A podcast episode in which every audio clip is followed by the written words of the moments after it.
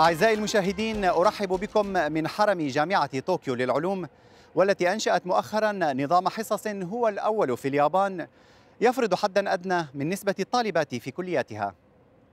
هذه المبادرة من جامعة مرموقة تعرف بصعوبة دخولها تهدف لرفد المجتمع العلمي الياباني بأعداد أكبر من الباحثات.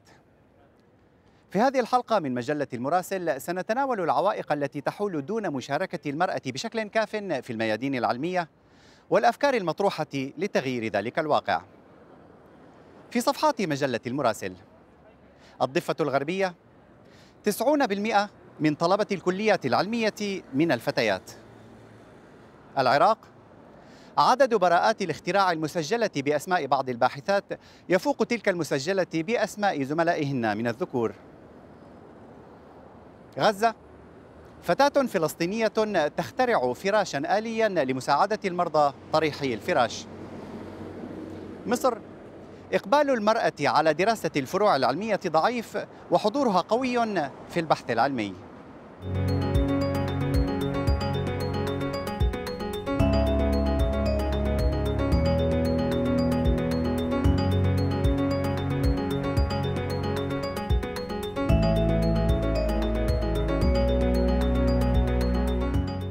متحف جامعة طوكيو للعلوم أقام معرضا يبرز تاريخ أشهر العالمات اليابانيات كعالمة كيمياء النبات تشيكا كورودا وأبحاثها الطليعية عن النباتات المحلية في اليابان. في جامعات الضفة الغربية نسبة الطالبات في الكليات العلمية تصل أحيانا إلى 90% من إجمالي عدد الطلاب. المزيد مع مراسل فرانس 24 في الضفة الغربية ماجد سعيد. على الرغم من ضعف حضورهن في مجال البحث العلمي إلا أن إقبال الفتيات على دراسة العلوم بتخصصاتها المختلفة في الجامعات الفلسطينية ظل أكبر بكثير من أقرانهن الشباب. أكثر من ثلثي أعداد الطلبة في كليات العلوم بالجامعات الفلسطينية من الفتيات. ظاهرة بدأت كما تقول إدارة الجامعات منذ نحو عشرين سنة. حاليا النسبة تزيد عن 80% عدد الفتيات أو الطالبات الإناث مقارنة مع زملائهن الذكور. وفي بعض المساقات والمحاضرات قد تكون النسبة 100% لصالح يعني الفتيات. أسباب الظاهرة تعود أولا إلى أن نسبة الفتيات اللواتي يحصلن على معدلات مرتفعة في الفرع العلمي من الثانوية العامة ينعكس بشكل مباشر على التخصصات في الجامعة في مرحلتي البكالوريوس والماجستير. كما أن الذكور لا يحبذون وظيفة معلم في مدرسة بعد إنهاء الدراسة الجامعية الأولى لهذه التخصصات بسبب تدني الأجور في هذه الوظيفة التي تقبل عليها الفتيات. أكثر شيء التعليم؟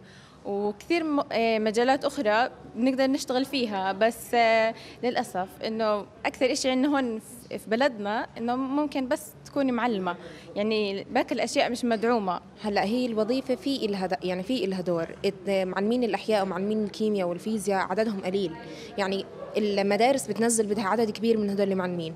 فهي ممكن كانت من ضمن الأشياء بس كمان معها أنا رح أضيع 30 ساعة إنه هدول أنا بدي أدرسهم كتخصص دبلوم تربية لأني ما بقدر أشتغل بدون الدبلوم ندرة الخريجين الحاصلين على تخصصات علمية من الذكور جعل وزارة التربية والتعليم تفكر في تأنيث التدريس.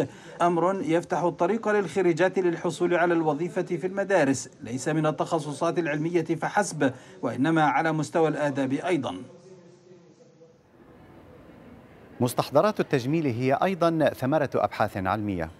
وإحدى كبرى الشركات اليابانية المصنعة لمستحضرات التجميل تخصص منحة مالية سنوية سخية لدعم الباحثات في مجالات العلوم الطبيعية في الجامعات ومراكز البحث العلمي اليابانية. في العراق جهود العالمات العراقيات تمخضت عن كم من براءات الاختراع يفوق نتاج أقرانهن من الباحثين. تقرير مراسل فرانس 24 في العراق إبراهيم صالح. تفتخر جامعة بغداد أعرق الجامعات العراقية بتمكن عدد من أستاذاتها من الحصول على براءات اختراع في مجالات مختلفة. الأستاذة الدكتورة خلود السعدي واحدة من أبرز الحاصلات على براءات اختراع في علوم الكيمياء الفيزيائية، إذ تفوقت ببراءات اختراعها المسجلة باسمها على الكثير من زملائها وزميلاتها في بقية جامعات العراق. من خلال عملنا حصلنا على عشر براءات اختراع ضمن موضوع طلاء المعادن وحماية المعادن من التآكل في المحيطات القاسية. طبعا هذا الموضوع كلش مهم لأن تآكل المعادن يأثر على الاقتصاد ويأثر على إيقاف منشآت صناعية وخاصة إحنا بلد نفطي والمنشآت النفطية. نقلت السعدي خبراتها العلمية إلى طالباتها وطلابها، آخر براءة اختراع حصلت عليها كانت مشتركة مع إحدى طالباتها. فخورة بنفسي وأستاذتي دكتورة خلود بأنه إنجزنا براءة اختراع كان لها صدى يعني لأنه هاي البوليمرات إنه مو مو بسهوله كل واحد إنه ممكن يحصلها أو إنه يحضرها. وجابت نتيجة كلش عالية. وعلى الرغم من أهمية براءات الاختراع التي تقدمها المرأة في العراق غير أن هذه البراءات تبقى بعيدة عن التطبيق بسبب عدم اهتمام المؤسسات الحكومية المعنية بتطبيقها ومع ذلك يصر العديد من النساء على خوض التحدي حتى في ظل غياب الفرص الحقيقية للمرأة العراقية على صعيد الدراسة أو البحث والاختراع. أصلا هو اهتمام بالعلوم ماكو على على الجانب الأول أوسع فبالإضافة إلى أنه اهتمام الدولة بالعلوم يجب أن يكون أيضا اهتمام بإعطاء الفرص المتساوية للنساء بأن يدخلن هالمجالات. يسجل جهاز التقييس والسيطرة النوعية في العراق سنويا ما لا يقل عن 500 براءة اختراع. عدد براءات الاختراع المسجلة باسم النساء يزداد عاما بعد آخر. متحف العلوم الفضائية للأطفال يوظف عالمات ككيكو سوزوكي الحاصلة على شهادة الدكتوراه في علم الأعصاب بغرض الجمع بين إمكانياتهن العلمية وبين تميز قدراتهن في تبسيط الرسائل التعليمية وإيصالها للأطفال. في غزة مخترعة شابة آلمتها معاناة المرضى طريحي الفراش فطورت فراشا ذكيا مبتكرا لمساعدتهم. تقرير مراسلة فرانس 24 في غزة. مها أبو الكاس.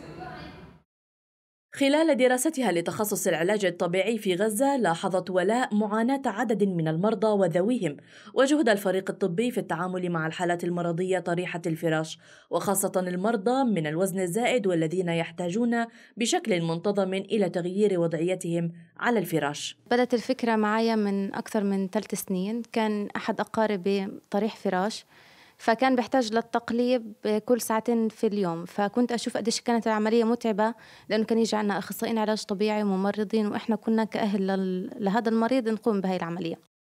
ركزت الاختصاصية ولاء على الشق الطبي في هذا الاختراع. أما التنفيذ فكان بمساعدة اثنين من الشبان من تخصص الهندسة الإلكترونية الذين تمكنوا من تنفيذ فكرتها. فاز الاختراع بالمركز الأول على مستوى فلسطين وأيضا بالمركز الأول على مستوى الوطن العربي في مسابقة تحدي العرب 2022 والتي أقيمت في الإمارات. لطالما كان للمرأة دور كبير في المجتمع في المجالات العلمية والمجالات العملية والثقافية كان لها بصمة دائمة على صعيد الشخصي كانت من أمتع وأحلى التجارب اللي عشتها وخضتها في حياتي. الطواقم الطبية المساندة ومختصون في العلاج الطبيعي يأملون أن يتم استخدام هذا الفراش مستقبلا في مراكز العلاج ومن قبل ذوي المرضى. يعني بتخفف العبء على مقدم الخدمة سواء من علاج طبيعي من تمريض من أهل المريض نفسه لأنه المريض طريح الفراش بيحتاج إلى تقليب كل ساعتين تقريبا عشان نمنع إحنا مضاعفات الرقود في السرير اللي هي تتلخص في التقرحات. التحكم بالفراش الهوائي سيكون عن طريق تطبيق على الهواتف الذكية وفي هذه الأثناء يجري تطوير الاختراع والعمل على طرحه في الأسواق المحلية والدولية. ولكن الأمر يعتمد أولا على قدرة هذا الفريق على الحصول على دعم مالي. جامعة اليابان للفتيات خرجت ما يقارب المئة ألف من الطالبات على مدى 120 عاماً. منهن عالمات ساهمن في نهضة اليابان العلمية كالكيميائية هيديرو سوزوكي والصيدلانية أومي تانجي في مصر نسبة الباحثات في المجالات العلمية متواضعة ولكن بعضهن يدرن مشاريع بحثية طموحة. تقرير مراسل فرانس 24 في مصر أحمد الصفطي. إيناس أبو طالب. عالمة مصرية في مجال الكيمياء حصلت مؤخرا على براءة اختراع لنجاحها في ابتكار يسمح بمعالجة المخلفات البترولية في مياه البحار وإعادة استخدامها بشكل يضمن الحفاظ على البيئة والعنصر البشري. خلت المية اللي خارجة مطابقة للمعايير البيئية والمساحة اللي استخدمنا فيها المحطة مساحة صغيرة الوقت بتاع المعالجة وقت قليل جدا يكاد يكون عشر دقايق وهي دي براءة الاختراع آخر حاجة آه، حصلت حصلت عليها السنة اللي فاتت. الظروف الاقتصادية والاجتماعية للباحثين العلميين بحسب إيناس تعد السبب الرئيسي وراء تراجع إقبال المرأة على دخول مجال البحث العلمي. الظروف الاقتصادية للباحثين ما هياش أحسن حاجة.